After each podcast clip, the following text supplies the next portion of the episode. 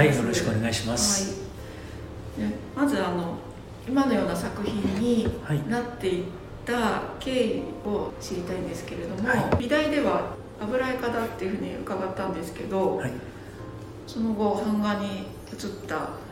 理由などがあって、はい、はい、あの油彩あの当時はまだ版画家というのはなくて油画で入って3年時から、あの選択みたいなので版画教室と陶芸教室みたいなのに取れるようになったんですね。そういうシステムになってて。であの2年の時に次の年どうしようかと思った時に、まあ、校内をあの散策してて、で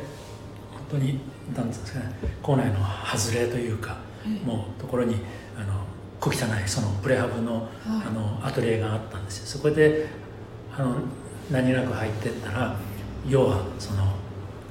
プレス機があったり、はい、その版画がこう吊るしてあったりこう貼ってあったりとかいうなんとなく、まあ、インクの匂いがして、はい、要するに何て言うのかな今までのその油絵を描いてたキャンバスに描いてって作業してたアトリエとちょっと違う雰囲気に、はい、なんか知らないけど惹かれて、え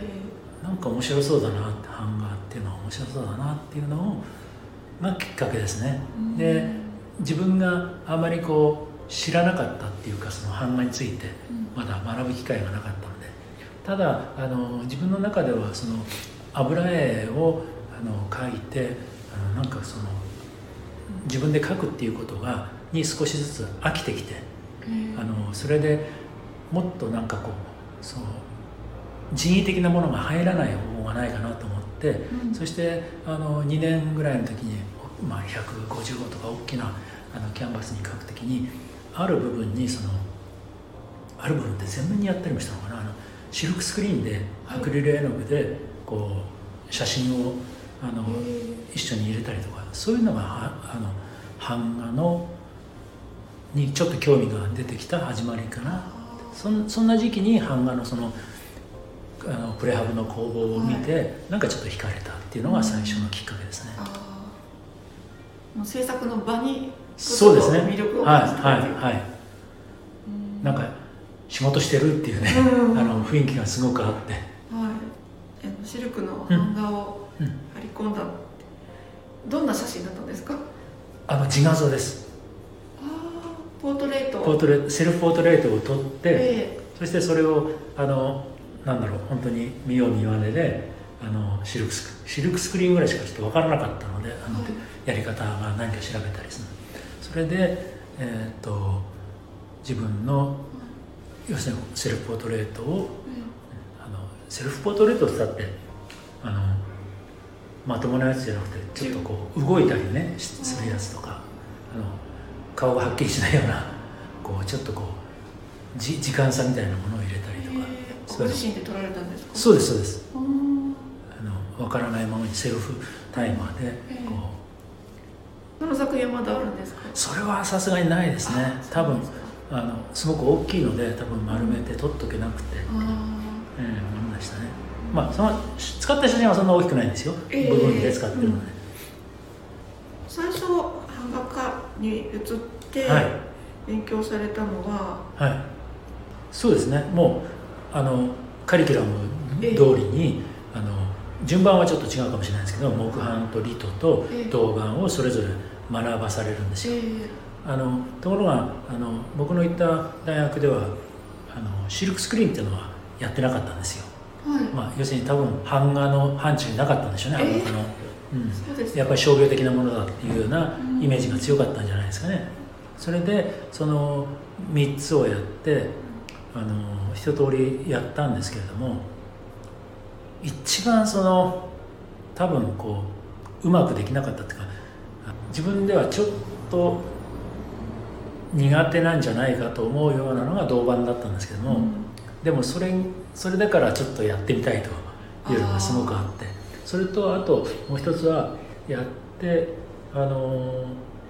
なんか新しい新しいことが可能性としてあるんじゃないかなっていうふうに、はい、なんとなく直感的に思ったんですよね、はい、写真製版の授業はあったんですか？あないです。銅板で写真製版っていうのは多分教えられなかったんじゃないかな。あの知らないほとんどの人は知らないので。でそれはもう卒業してからの話ですね、はい、そうじゃあそこからもう独学だったんです、ね、そうですね。はい。だけど基本的なものを学んだので、はい、すごく良かったんですね、うん、同伴のあの基礎を本当に学んだので、まあ、特にその僕が習ったその深澤幸雄先生っていうのは、うん、あのなんですかねすごく理にかなって、あの教えてくださった方なのであのまあそれがすごく役に立ってます今今のフォトポリマーなんかやる時でも役に立ってますね、まあ、もちろんやり方はあのその後こう自分で学学んでいくことを学んでいくんですけども、インクの問題とか紙の問題とかそういうのはすごくあと印刷の方法とかはすごく役立ってますね、じゃあ同伴の、えっと、大学で得た知識を用いながら自分で写真製版の技法も勉強してそうですね。それで卒業後に、まあ、今のような作品になっていったっていう、はいはいはい、結構大変でしたけどね、うん、やっぱりあの何ですかあのシルクの技法書っていうのは結構あったんですよ、うん、ところが銅銅板のその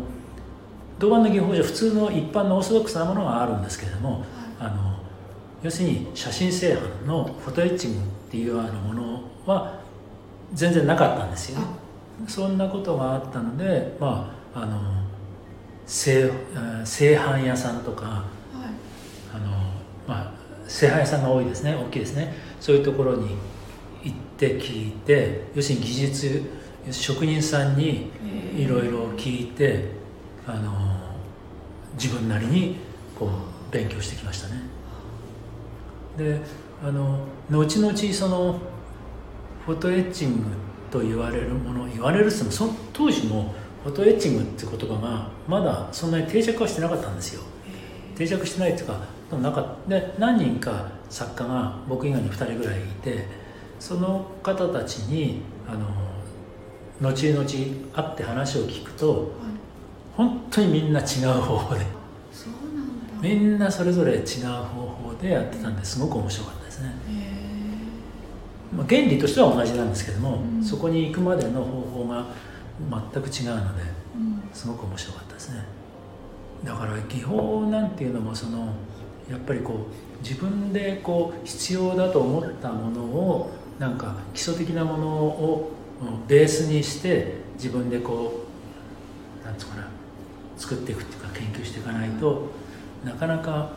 思うようなものにはいかないんじゃないかなと思いますよね。うん、そのじゃあその後に銅版から今度樹脂板に移っていくんですけれども、はい、そこも本当にそうですね。が全くなく、はいはい、独自の。はいただきっかけっていうのは樹脂板になる時はちょっとある人から樹脂板こういうのがアメリカで流行ってるよって言われてあの見せてもらったんですよ。そして、まあ、単純簡単なそのなんつうの手順っていうのはちょっと教わったんですけどへえと思って。でその方はあの僕がずっとフォトエッチングで仕事をしてたのでもう少し簡単にできるこういう方がアメリカで流行ってるよって言われてで見てもらってそして実際にあのあのやってみたんですよ。で僕もあのまあそんなの簡単にできていいなと思ってだけど初めはその代替品みたいなことで思ってたんですけどやってみたら全然違うんですよね表情が。まあ普通の人がパッと並べた時にその違いっていうのはあんまり分かりにくいかもしれないんですけどやってる本人としては全然違ってななんていうんですかね。銅板はものすごくいろんなことができて、はい、そしてまたもっと強いんですよね、うん、ただ樹脂板の方はいろんなことができなくてもう原稿通りなんですよ。原稿通りになるので要するに銅板だとこう、えー、写真製版した後にいろいろこう手を加えることがもう無限にできるんですけれども、はい、だけどあの樹脂板の方はもうそれっきりなのであのなんていうんですかねもう潔いというかあの原稿がつまんなければ、うん、もう本当につまんない絵になってしまう、うん、ところがあるのかな。油絵なんかもそうなんですけどもいつまででもできるんですよ、うん、それと同じように動画もいつまででもできるんですよ、うん、あちょっとおかしいと思ったらここを足してあるいは消してとかいうことがまあ版画の場合はタブローに比べてその制限がまあ随分あるんですけれどもそれでも僕なんかから言わせるとやっぱりこう結構あるんですよねところがそのこの観光性11番の場合はそれがほとんどないので潔いっていうか、コンセプトがきちっとしてないとなかなかあ成り立たないっていうところがありますね。一番多分僕が僕の中で大きかったのは銅板でずっと何十年もずっとやってきてそれがあったのであの銅板の作業っていうのはあの腐食銅板の場合はそれこそ何層にもこうイメージを重ねていくんですよね。で何層にも重ねていくのが時間的に例えば、えー、もう30秒の腐食から2時間の腐食までをこうその間をこう何層にもこうなん割っていくっていうか重ねてそれを積み重ねていくようにして作っていくのがあまあ動画の作り方なんですけども、ところがこのそれを経験したがためにいくら簡単にできるっていうその樹脂板であってもあの僕の場合はその実際にこれ5分ぐらいであの製版の作業が終えなきゃいけないんですけども、その5分ぐらいの間にものすごくなんかイメージとして割っていくんですよね。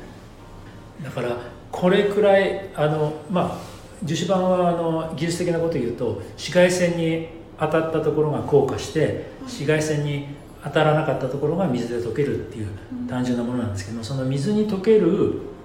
その時間みたいなものが5分ぐらいの間に何層にもイメージとしてここまでやるあここで止めるとかいうのがすごくあるんですね。そうしないとただ単に写真をそのままあの樹脂板に置き換えてやってもなんつうつまんないもの。もうただこう複製写真の複製にしかならないんだけども、僕の中ではすごい短い時間の中でやっぱり作ってるんですよね。光もそうですし光ももう10秒違ってれば違うしあ5秒違っても違う表情になるしそれからあの水で洗うっていうのはそのまあ、ブラッシングしていくんですけど本当に少量の水でブラッシングしていくんですけどその辺もなかなかこう企業秘密的なところはあるんですけどもそれもあのただ単に写真をそのままあの置き換えようとすると、まあ、誰でもできるんですよ。ところが誰でもできるんだけどこうずっと洗ってると版がなくなるんです。でそれがどこまでやるかっていうのがやっぱり写真にないその物質感を表すために出してくる原稿は原稿でもちろんさっき言った原稿がそのままって言ってるんだけどもその原稿をいかにしてあの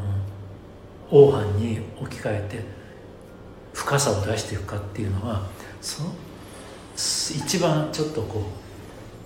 えーと、と得得するのに一番苦労したところですね。その2時間ぐらい動画でやってたやつをこうやっていくようなイメージですね。まあでもあの現代現代的ではありますよね。そういう素材として。あの早くできるとか、えー。えー、色についても伺おうと思って、はい、色はですねあまりにも情報が多すぎて、うん、あのなんだろう自分で処理できなくなってしまうっていうのが大きい。それから決定的に色のセンスがないっていうのがあの、うん、ありますね。であのただ墨色だけでやっていくとなんつうの色よりももっとこう饒舌に語ってくれるような気がするんですよねだからあのまだまだあの飽きないっていうか。そうなんですね、えーただもしかしたらあと何年かして突然色を使いたくなるってこともあるかもしれないですけどね。使いたくなったらもちろん使うあれはあると思うんですけども。あの一番大きなあれは面倒くさい。面倒くさいですね。そうですか。面倒、うん、くさいですね。でもこのの越色その中でもこの濃淡ですごいバリエーションがあるっていうのが作品を見ると分かるんですけどそういう楽しみもありますね。それからやっぱり銅板で学んだそのインクの質とかね、はい、どんなインクを使ったらいいのかとか、あの実は銅板とその銅板の時はまたもっとこう複雑な黒を使ってたんですよ。ですかね、えー、まあリトインクを混ぜたり顔料を混ぜたりしてあの使ってたんですけども、でただ今度あの技術的なことを言うと銅板の場合は版にインクを詰める時にあの版を温めるんですよね、それはインクを柔らかくしてその彫ったところにインクが入ってくれるようにするんですけども、この樹脂板はあんまりそのなんだかな温めるとちょっとまずいかなっていうのがあってでそうすると今度は温めないでやるとあのインクが硬すぎると入っていかないんですよね。で硬すぎると入っていかないんだけども今度はじゃあ柔らかくすればいいのかっていうと柔らかくするとすった時にあの立ちインクの立ち上がりっていうのがあってそれが立ってくれないんですよねインクがね。インクの粒が。であの物が見えるっていうのはあの物にもうこの画面でもそうですけども光が当たって目に見えるわけですよね。でそのその時にあの光が何ですかねいろんなところに当たっていろんな反射でこう目に映るんですけどもそれが平面だと平面だとそのなんつうかな光が当たってこう目に入ってくるのはみんな反射が一つしかないのでテカテカっていうかこうあんまり見えないですね。でそれが粒がこう立ち上がってインクの粒が、まあ、肉眼で見てもなかなかわからないですけど、インクの粒がこう立ち上がってるとそこに光が当たっていろんな方向に反射が来るんですよね、乱反射とか。そうすると画面がすごくこう薄っぺらいものじゃなくて深いものに見えてくるんですねでそこがやっぱりインクのあの使い方の僕のこだわるところっていうのは結構ありますね、この間あの公開制作の、はいはいはい、出だし版画美術館の,、はい、あの見に行ったんですけどインクが立ってるイメージっていうのが分かりました、はい、はい、だだからあのもちろんこのもうすり上がって乾いたものっていうのは、うん、そのすり上がった時ほどではないんですけども、うん、ただあのまあ顕微鏡っていうか拡大鏡で見ると多少こうブツブツしてるのが見えるんですけども、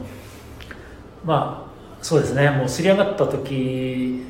のあの美しさは失われますね。はっきり言うとね。あの100%ではないですね。だから意外とそのイメージで作るイメージをその、えー、書いてというか写すのはやるんだけどもそれがどうやって目に入ってくるかっていうことまでなかなか考えないと、考えないとそのさイメージとしてこうその黒の中に入って落ちこ落ちていくような黒というかそういうものを目指したいなと思ってるんです。けどなかなか難しいんですけどもそあのそういう深い黒っていうのがね。色を色だけとして見てたら、はい。はい、いろんなものが困らないような気がして、はいはいはい、バロックにも少し影響されてるっておっしゃってて、はい。はい。はい、光の捉え方ですよね。光と影の捉え方、それは単に目に見える光と影だけじゃなくて、うん、なんかすごく精神的なものまで、あの絵の中に表す、うん、ものですよね、うん、まあ当然そのカラバッチョにしてもレンブラントにしてもエル・グレコにしてもあの多分にその宗教的なものも入ってくるので、人間のなんかこう本質みたいなもの、そこまでやっぱりこう絵の中に光と影で暗示させるっていうところはすごく興味があって、やっぱりすごく好きな、あ時代時代っていうか作家たちですね。それでまた好きなので当然影響されてると思います。もあの作っていく時に。そのこれでよしっていうところのバランあのバランスに止めるものっていうのはそういうところなんでしょうね。だから全てその、うん、なんだろう。写真を扱ってるんだけどもその再現性っていうのは全然興味がないので、あのどこが写ってるとかここはどこだかっていうのは、まあ、ほとんど興味がないんですよね。その画面の中にどういう割合で白とまあ、うん、ざ大雑把乱暴に言ってしまうとどういうどれくらいそのバランスとして黒と白があるかっていう、まあちょっと乱暴すぎるけれども言うとそういうところにしか興味がないっていうかね、そうですね。やっぱり光を表したいために、希望みたいなものを表すためには、闇がないとないんですよ、ものを見る時っていうのはあの光だけでも闇だけでも見えないんですよね。あのそうですね。あのなんだろう。ね光だけだったら真っ白もう、うん、あのホワイトアウトじゃないけど真っ白で何も見えなくなっちゃうし、あの太陽だけ見てたりもね、あのだけど闇だけで真っ暗闇だったらもちろん物の形何も見えないし、そこに光が物に当たって影ができるから物が見えるんであって、だからそのなんだろう。人間もやっぱり闇と光じゃないけど持ってたり、世の中にも正義と悪がいてみたい。な、そんなことまで読み読み取れるっていうか、えー、すごい、はい。なんか人間的な感じがするというか。まあね、うん、大したことないんですけどね じゃあ、えっと、文化集について伺おうかと思うんですけど、はいはいはい、これまでそうですね。いくつかありますねいくつかはいいくつかありますね。どんな漫画集が？あのー、最初はあのー、死ぬ時は生まれる時に勝るかものだとかえーと、形見だとかそれから、えーと、あれはなんだロロストタイムだとかそれからあと,、えーと、木の実ばっかり集めたようなプラントコレクションとか、まあ、いくつかあるんですけども版あの版画集はもう本当に版画のある特あの宿命みたいなところがあって、はい、版画ってやっぱりあのもちろん一枚一枚でも成り立つんですけども、はい、やっぱシリーズ化っていうのがすごく大きくて。うんあの版画のね特徴ででどうしてもこう複数でこう見せたいっていうようなものがあの結構出てくるんですよね版画の。だからあのそんな時にあのなんていうんですかね。1点でももちろん完結してるんですけどもその例えば12点とか7点とかそれそれを含めて一つだっていうのね、うん、まああれとなんだっけ。あの音楽でアルバムのような感じですそれが一番大きいかな、うん、それとやっぱり版画 これはこれはちょっと作ることとは関係ないんだけども版画をも持つっていうことはなんかこう別に飾るために持つんじゃなくて持つ喜びみたいなものをが自分の中でもね、はい、あるんであのそうするとセットになってる方が いいのかなっていうね。うん。だ本本にも似てますよね。あの刺繍とかねあの句集とかそういうものにも似てるか一点一点は別だけども一つの本になるっていうかね。あと今回、はい、えっとモノタイプストリームが展示されてますけれども、はい、こちらはどんなあのモノタイプあの技術的に言うと、うん、まあ要するにこれは銅板を使ったモノタイプで、はい、銅板の上にまあ、インクで、まあ、ある形を作り出して、まあ、それをあのプレス機を通して1枚ずつすり取るって形なんですけどもあのモノタイプって基本的にあのすごく簡単とか早いんですよね。要するに版を作らなくていいので。だから何でもかんでもあのあのさっきの銅板よりもフォトポリマーが早いっつったけどももっと早い。さらにさらにあのすぐイメージがあの作られるっていう。ただこれも作業的にはすごくあの単純なんだけども自分の思うようにその形を作り出すにはやっぱりあの動画の技術とはまた違う、その技術的なことも結構大きくてだから何か新しいことをやろうと思った時に、あのこのモノタイプ始めさ最初に始めたの時もそうなんですけども本当にあの比喩じゃなくて100点ぐらいは必ず作るんですよ。そうしないとなんか自分の思うように形をコントロールできるようにならないんですよね。だからあのそしてこうやる時はもう集中してそればっかりやってて、やっていくといろんな問題点も分かってきて、であのすごい単純なことなんですけどこれインクを載せるじゃないですか、はい、載せてプレスキーするじゃないか。だからすごい黒を出そうと思うとプレスの圧でインクでぐちゃっとはみ出てきたりとか、はい、そんなことだって初めの方はよくあるんですよね。じゃあその辺もどのくらいインクをのせたらいいのか。薄すぎてもダメだしその加減みたいなものとかも単純な話。あの得得するまでは結構、うん、なんかそういうな技技術的なことみたいなの好きなんでしょうね。なんか自分でこう学学んでいくっていうか。なんか作を作り出すみたいな。はい。なんか多分あのそれがすごく楽しいっていうか、うん、でこれなんかも眼皮眼皮で貼ってあるんですけど眼皮の方眼皮紙の方がまあどんな紙よりもやっぱり吸い取りが一応今のところ僕の知ってる紙の中では一番いいのででそれを眼皮だけだとペラペラなので、まあ、ちょっと成り立たないので眼皮を貼り付けるのとあのその中にイメージをすり込むのを、まあ、してあげる方法をねこれも自分なりの方法でやっていくんですけれども、うん、すごく表情があって動きがある、ね作品だなとあのあのこういうのみんな偶然を、まあ、すすごいですねみたいなことを言ってたけどもその時にあの伝えたのは偶然じゃないんです。やっぱかなりコントロールできるようになりましたね自分のイメージを。この時に使うインクもやっぱりどこのこっちの版画で使うあのインクとはまた変えるんですよね。そうしないとまた粘土の問題とかいろいろ出てくるのであとなんかお客さんが気づいたんですけど、はい、紙の色と眼皮の種類が違うって。眼皮の種類は同じなんです同じなんです同じ眼皮の種類なんですけども、えー、これはどちらかというと今回の場合は特にその眼皮だけでがあの見えるその画面が広いのでそれであの